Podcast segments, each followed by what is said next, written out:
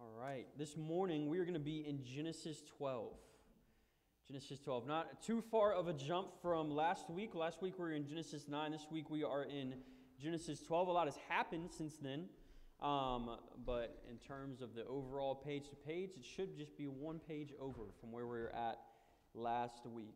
Be in Genesis 12. Our Pillar Kids question of the week is Name one of the ways that Jesus gives us belonging.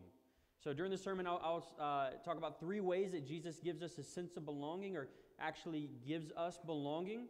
Um, and so if you can just name one of those ways on the kids' question of the week. Uh, there's been a term that has come to the rise, come to the forefront in the past few years. Uh, I looked it up and it was actually officially coined in 2005, um, but I feel like I haven't heard it until recently, maybe during COVID time uh, and beyond. It seems to have been coupled with the rise of social media. It's a term called FOMO, aka fear of missing out. It's a worried feeling that you may miss exciting moments or exciting events that other people are experiencing or are going to. It seems that it started from people viewing the social media lives of other people and assuming that everyone else is living this crazy life this wildlife except for them. And FOMO has actually led to another phenomenon that is uh, growing pretty crazy among Gen Z and Gen Alpha called FOBO, not FUBU, FOBO. Fear of better options. Essentially, people are waiting until the absolute last minute to commit to plans. Not because they don't know what the calendar is going to look like, but out of fear that something better is going to come along in the meantime and they'll commit too early and won't be able to get out of it. Now, honestly, they're both kind of laughable. I, I struggle, I don't struggle with FOBO, but I do struggle with FOMO myself. Uh, and now you may laugh at both of those, and, and you'd be right. Like the terms, they sound silly. But they're a real, they're a real phenomenon. They're a real struggle for people. And I believe that even if you don't necessarily struggle with FOMO or FOBO, that there is a fear that you struggle with that is at the heart of both of these silly terms. I think that each of us experience the desire to belong. I think that is at the heart of FOMO and FOBO. We want to belong. We each have a desire to find a place or a person who knows you all the way through and yet understands you, gets you, and loves you. We want a place where we can just be us and can belong. My guess is also that each of us know what it knows what it feels like to not belong. At some point or another, we know what it feels like to be on the outside. If I asked you to recall a time where you felt lonely, I think pretty quickly you could think of a time where that was the case. You probably know what it feels like to be around people, physically in the presence of other people, and yet not feel seen, not feel heard, not feel known, not feel understood, to feel out of place. Ultimately, to feel like you don't belong. Probably an instance or two where that really stands out in your life. Maybe you're at a party or a hangout or something like that, a social gathering, and you just felt like the only one who was out of place the entire time. For some of you, this may feel like a characterization of your life. You always feel out of place, like, like you don't belong. Or posit that we all struggle with some form of feeling out of place. We all struggle with some sort of imposter syndrome, with feeling like we're on the outside, like we're the one who's not supposed to be here. Now, we could attribute it to the rise of social media and feeling like you're missing out. But I think we'll see from our text today that a desire to belong has been ingrained into the human heart. So it's something that we've always struggled with. It's not just social media. But we'll also see that it's through Jesus that humanity can really experience a sense of belonging. of being in the place that you're supposed to be. And so we'll be in Genesis 12 this morning. Now, it's in this scene that we first meet a guy named Abram. At this point, he's named Abram. Now, eventually, we know him as Abraham. And it's hard when we think about Abraham to not immediately think of this great and powerful guy who is the patriarch of Israel. Three major world religions see them, see him as their patriarch. Islam, Judaism, and Christianity. And that's what we know him as, and it, it's true at this point in history, at our time in history. Abraham, as we have known him, is a great and powerful man. But in our text today, in Genesis 12 today, when we encounter him, he's not that. Instead, he's, he's simply a shepherd in Mesopotamia. He's living in a village called Ur, which, from what we can gather, seems to be pretty stable and prosperous for its time. Then his father decided to move his entire family from Ur to go to the land of Canaan, which is a pretty po- prominent place in the Bible. But somewhere along the journey, I don't know if they got tired, I don't know if something they found something else that excited them, but they played, came to a place called Haran, and they decided to settle there.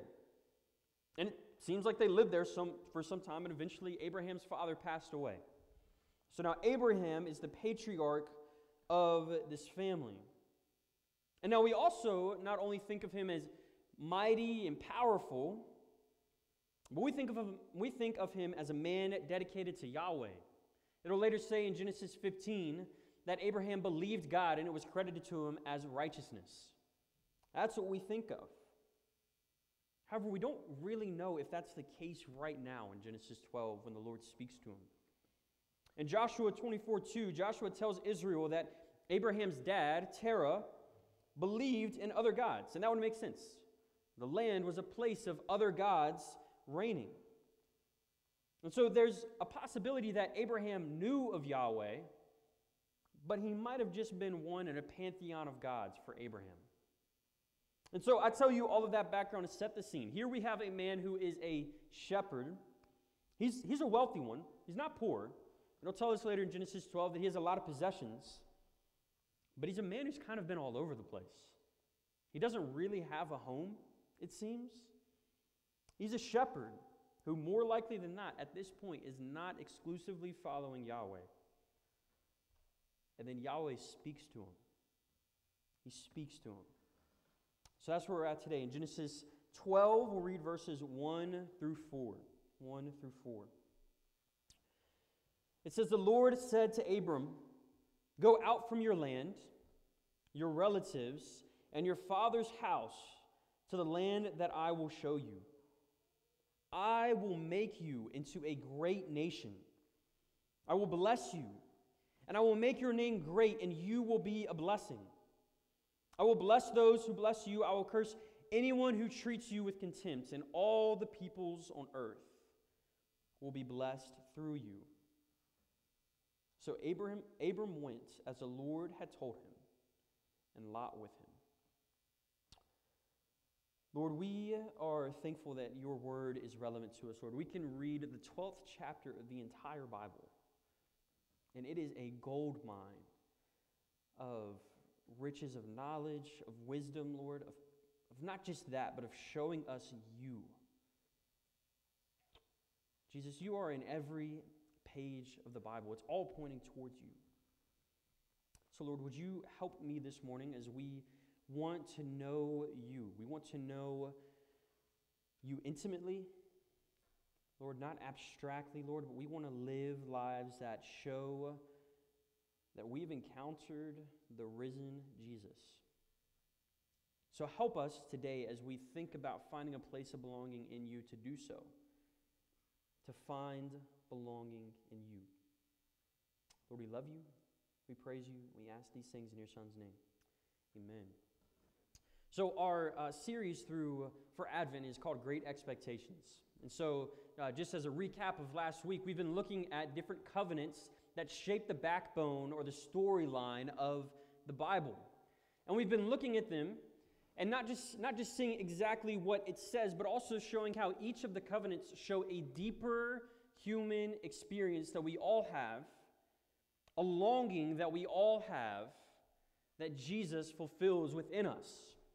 And so today in Genesis 12, we, in, we see the beginnings of the Abrahamic covenant. Now, the actual Abrahamic covenant's in Genesis 15, the ceremony where it happens, but it's essentially just a reconfirmation of this in Genesis 12. And we'll see, we'll see that it shows us what it means for us as we look for a place or a person to which we should belong, where we can find belonging. And so we should see what is the call of the covenant? What is God actually saying here? What's the promise that God is making here? Well, verse 1 is the call for Abraham Go. Go to a land that I will show you. It doesn't tell him where he's going, he just says, Go to a land that I will show you. Why? Why should I go? It's because God promises that he will create a people from Abraham who will be God's people. Notice the promise is, I will make you into a great nation. Yahweh will make Abraham into a great nation. Now, when we think about nation, at least when I think about nation, my mind immediately goes to the government, it goes to boundary lines, it goes towards citizenship, rules, laws, regulations. I think about a place where people can live in order and justice. And that, that is true.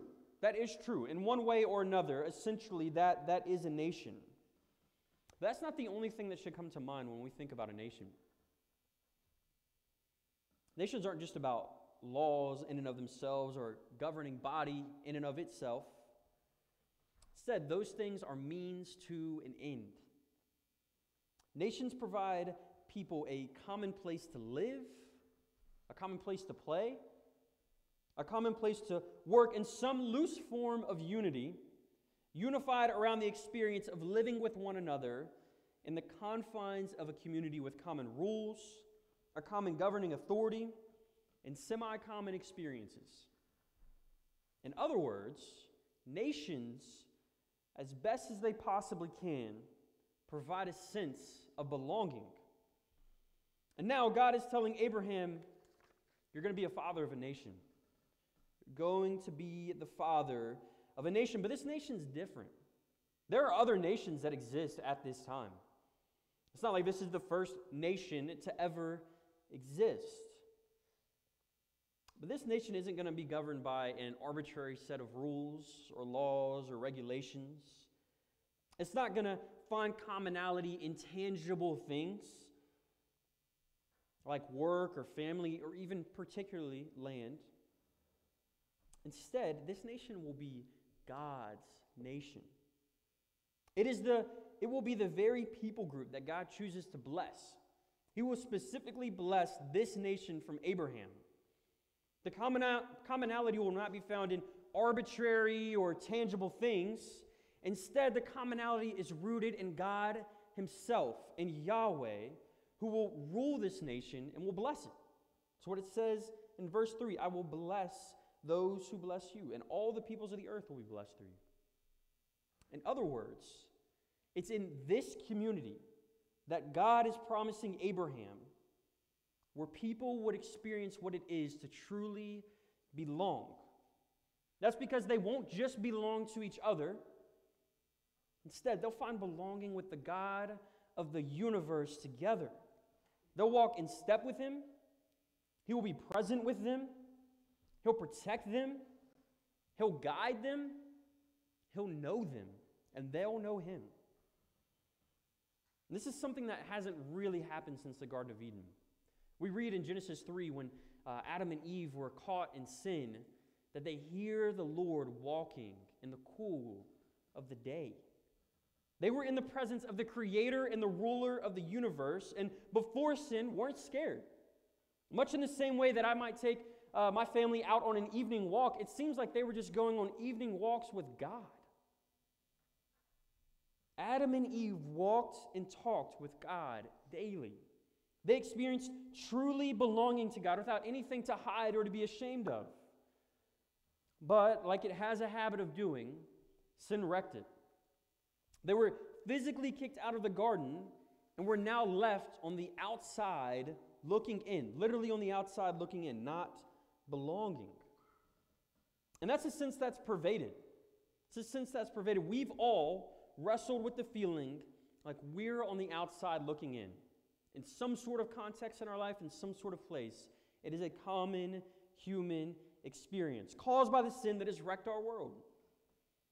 And now God is telling Abram, your lineage, the people that come from you, are going to be the people who aren't on the outside looking in. You're going to be on the inside. You're going, your people are going to be the people who truly know me, who know what it is to love me, and to be loved by me. They'll be my people, and I'll be their God. So when Abram hears this, it's God restoring in a broken world a form of what Adam and Eve had with him in the garden. But again, sin does what sin does, and it wrecks the people of God. It's a pretty quick downfall from Genesis 12. Right away, Abraham, who at this time doesn't even have any kids, says he's 75. He doesn't have any kids. He doesn't trust that God will create a nation from him. It says later on that he believed God and was credited with righteousness, but eventually he's tired of waiting and he takes matters into his own hands. He has a kid with a concubine, and God tells him that's not the kid through which the nation will come. And then Ishmael, the kid born of the concubine, is literally left on the outside looking in, not belonging. Well, then the Lord does provide, and Isaac, the eventual son, is born to Abraham, and he has two sons, Jacob and Esau. And they're at odds their entire life, and Jacob eventually steals the inheritance from Esau because he feels left out. In that, he leaves Esau on the outside looking in. Then Jacob goes on to have 12 sons of, him, of his own. But the second youngest, Joseph, as you guys know the story, is the clear favorite. Because of this, the other brothers hate him and sell him into slavery, and Joseph is on the outside looking in. But the Lord provides for Joseph. He provides for Jacob's descendants, and they become Israel. And they become a large group of people, and they quickly are enslaved by Egypt and are again left on the outside looking in, not belonging. But again, the Lord provides, and the people of God are led to rescue. God provides Moses, and he leads them out. He's leading them to the land of Canaan that's promised here. But Israel complains on the first day and are left to wander in the desert for 40 years. Again, they're on the outside, literally on the outside of the land of Canaan, looking in. And I could keep going on and on.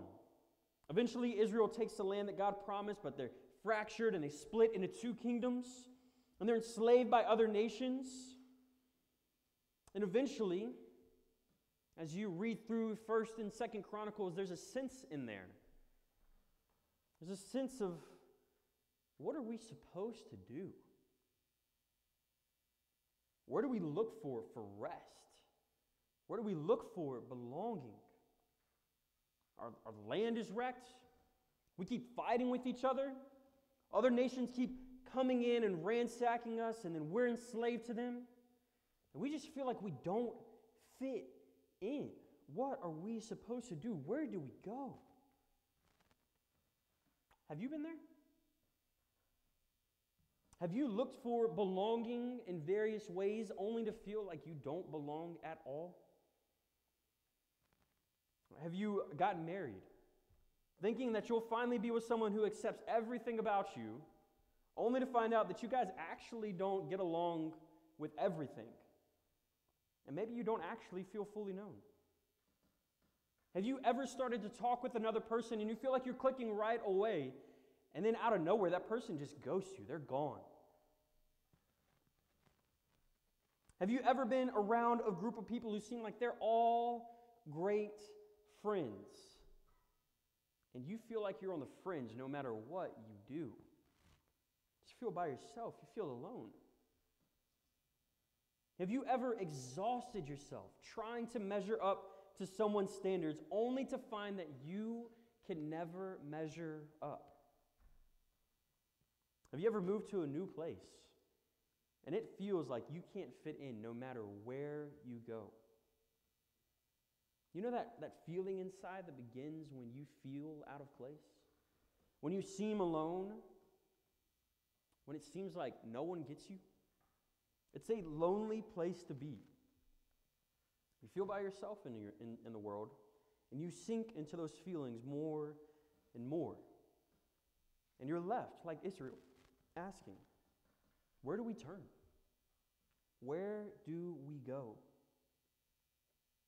Where do we belong?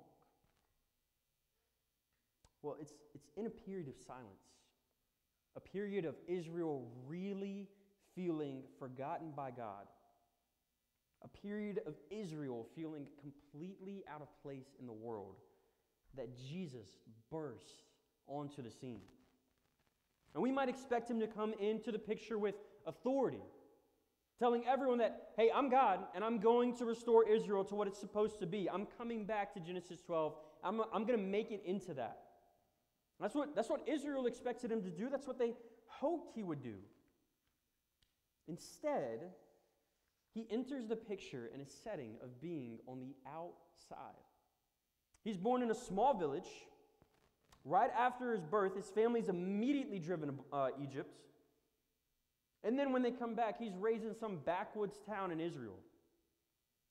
In fact, Philip, uh, when asked, or uh, Philip and Nathaniel are having a conversation, they're talking about it, and the words are said, Can anything good come out of Nazareth? Jesus' hometown. Can anything good come out of there? His dad is a carpenter. His mom got pregnant when she wasn't married. Now, we know it's the Holy Spirit. Not everyone else knows that. He comes in like we might feel, out of place. And this is important because it shows us the first thing. It shows us that Jesus knows us intimately. He knows what it's like to be in our shoes. He was the one on the outside, the one whose family seemed out of place. But not only that, he knows what it's like to face the troubles that we face. We read in Hebrews 4 that we do not have a high priest who is unable to sympathize with our weaknesses, that is Jesus, but one who has been tempted in every way as we are, yet without sin. That means that the sin that's hiding, that you don't want to tell anyone about, Jesus faced that. And he knows what it's like to endure the temptation. He knows what it's like to endure it all the way without giving in. He's someone that can relate to your experience, that knows what you've been through. He's not like your boss who uh, has somehow become your boss without ever actually doing your job, who tells you to do hard work without actually having done it himself. He's calling you to do what he himself has done. But not only that, Jesus doesn't just generically understand, yeah, I've been there, done that, I, I, I get that. Instead, he, he knows us individually. He actually knows what's going on in our lives, both on the outside and within. When speaking to the woman at the well in the Gospel of John, Jesus tells the woman that she's had multiple husbands, even though he's just met her. In other places, we read that he knows what the disciples are thinking. He's also able to know what the Pharisees are feeling and are thinking within and responds to it. In that sense, we know that Jesus knows us.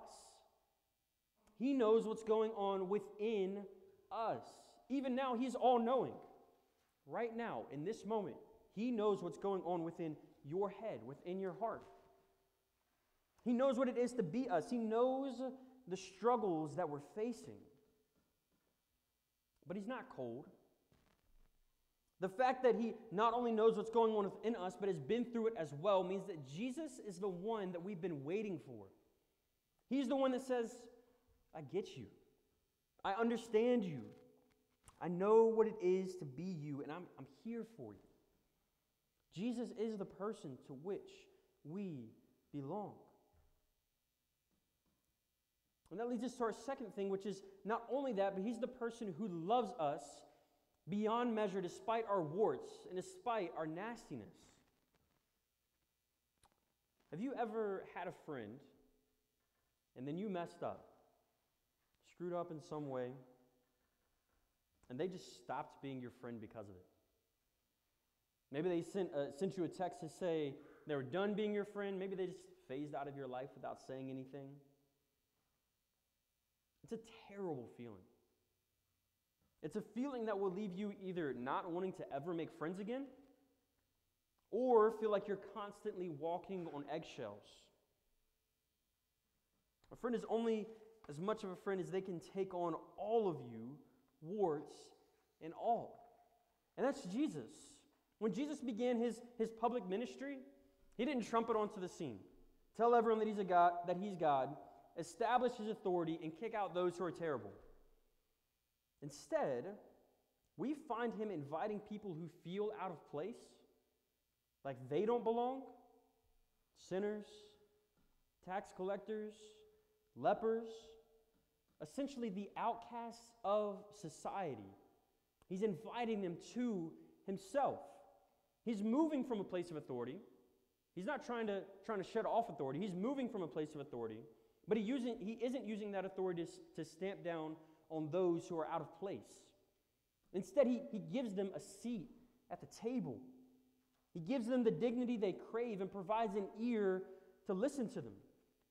His life is characterized by loving those on the outside.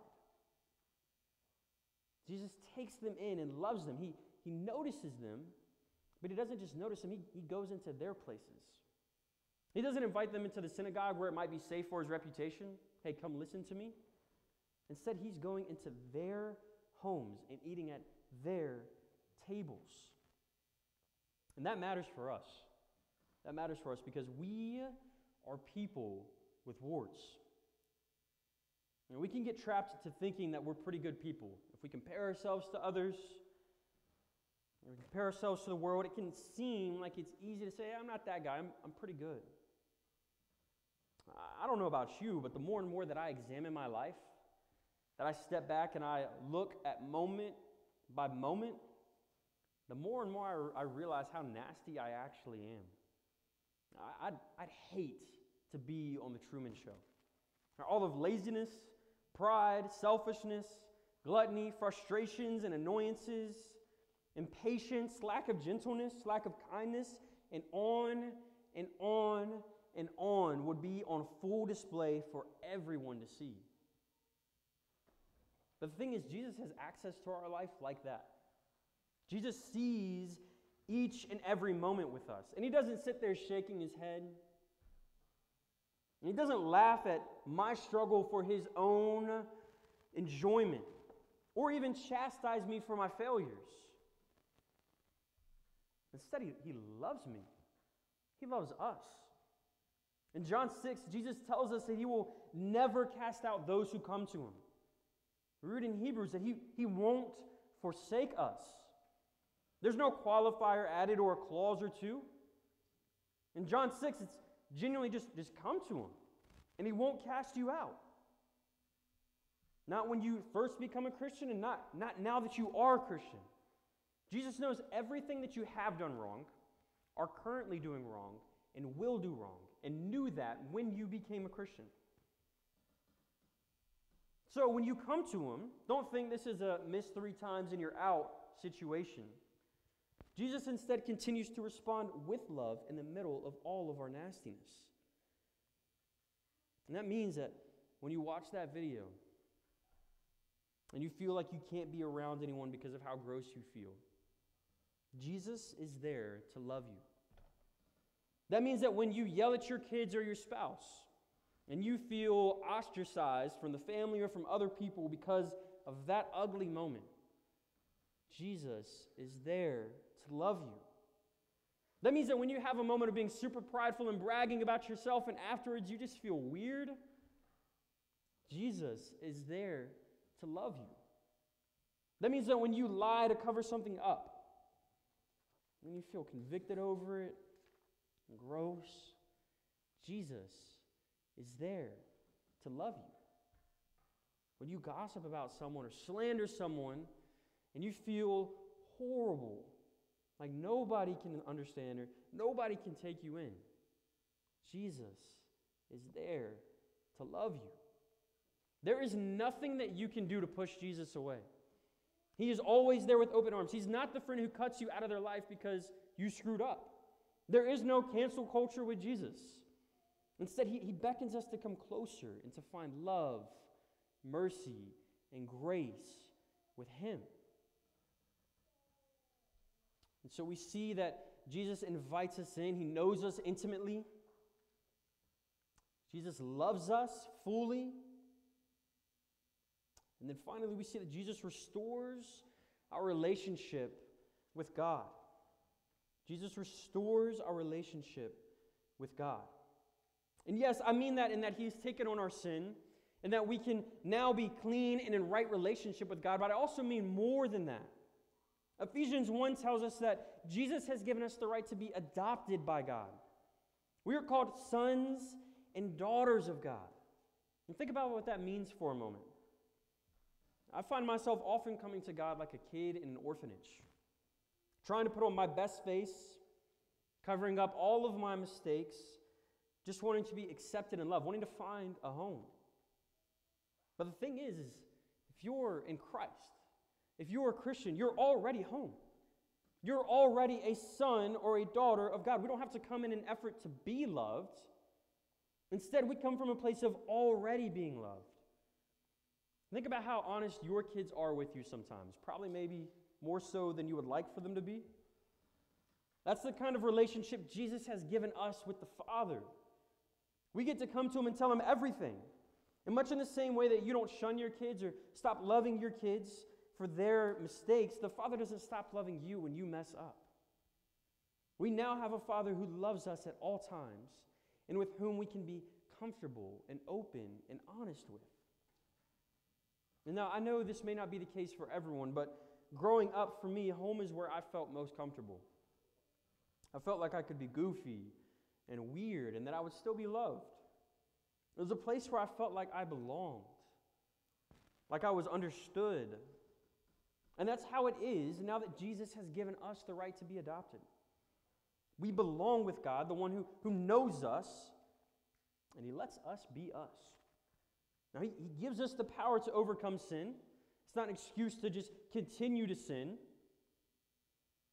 But He is there to see each part of us and continues to love us.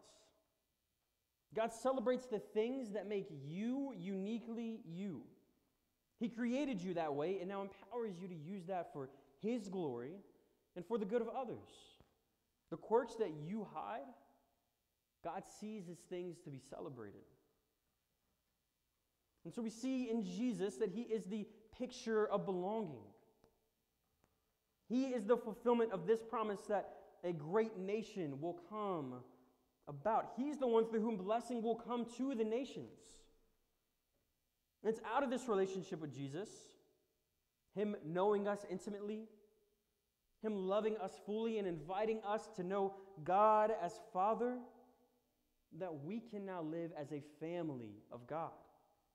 You see, it's, it's through the church that the love of God, and thus our sense of belonging to God, is made tangible through the relationships that we experience.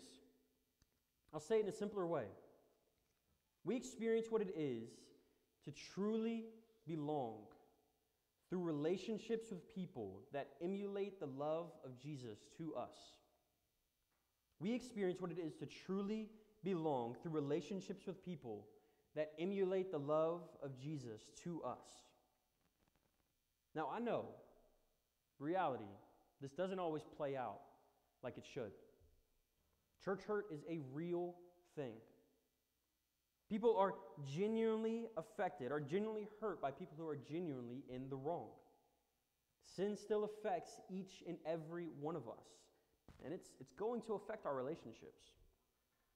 But the church is what God has created to give each of us a sense of belonging. It's in Jesus where we find true rest, true belonging. And it's out of the overflow of this love that we invite each other to belong and where we tangibly experience belonging ourselves. And so, quickly, here's three ways that the church provides a space for people to belong. Number one, it's a place where people can be themselves and be loved. Much in the same way that Jesus loves us over and over and over. No matter our quirks, the particular sins we struggle with, or the things that we hide, we are to love one another without limits. The church is supposed to be like home. It's where you're supposed to be able to come in, warts, goofiness, weirdness, all of it. It's a place where you can take off the mask and be yourself. It's a place where we can be weird, where we can be sad, where we can be quirky, where we can bring everything to the table and be loved, baggage and all. And so it's a place where people can be themselves and be loved. It's also a place where people can confess sin and be met with grace. Because it's a place where people can be themselves and be loved, it's also a place where people should be able to show everything that they've got sin, warts, all of it, and be met with grace, not judgment or gossip. We're called to confess our sins to one another and to bear one another's burdens, and that can't happen if people don't feel comfortable with sharing their struggles and, with confessing their sins and with opening up their lives to an almost uncomfortable point. The church is to express the love that Jesus has expressed to us. This should be a place where we can tell others about everything that we've got going on about ourselves and be encouraged to find love and grace in Jesus. It's to be a place where we freely confess our sins, expecting others to jump in and help, not to hurt. It's a place where we don't shun the people who are openly struggling with sin. It's a place where we go quickly to these people and we show them love and we show them grace and mercy. And so the church is supposed to be a people where a place where people can be themselves and be loved.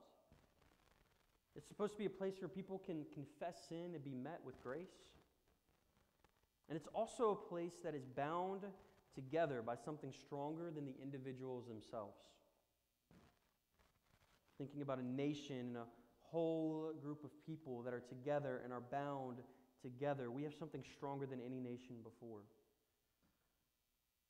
I mean, there are different people that unite, find belonging in various things. Go to a football game, you'll find a bunch of people who feel like they belong at that place. Go into any country, and you might find a, people that feel like they belong as citizens. But wait until controversy breaks out. Wait until the quarterback goes down or a law is passed and they start losing and people begin to argue with one another. Talking about football. It breaks down quickly. But in the church, the supernatural power of God is working within each and every one of us. That means that if we hit a rough pass, a rough patch, we don't go our separate ways. We're not immediately supposed to break down in bitterness or in arguing, but it means that we can remain together, loving one another through the broken relationships, through the frustrations and anger, because the Spirit of God is within each of us and is working within us to supernaturally help us to love one another and to invite each other into the body. And so, my hope and prayer today is this I pray that you find a place of belonging in Jesus. It's what Israel craved. They wanted to belong to the Lord, they wanted to be a nation where they could find a place of rest and belonging. Jesus is that. If you're a Christian, I encourage you today to remember your identity in Christ. You are an adopted son or daughter. He's not displeased with you. Instead, he knows you, loves you, and invites you to himself to experience grace and love. This promise from thousands of years ago has come true for you.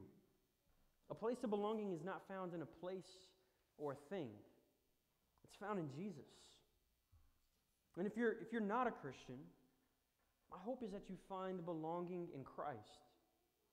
I don't know what life situation you're in or what family situation you're in. I don't know how satisfied you are with your life or how dissatisfied you are with your life. No matter where you are at, I encourage you to go to Jesus with everything laid out before him the good, the bad, and the ugly. He's inviting you to bring that to him and to find rest to find belonging with Him. And then He gives us a love like you've never experienced before. All he asks is that you turn from your previous life and that you trust in him.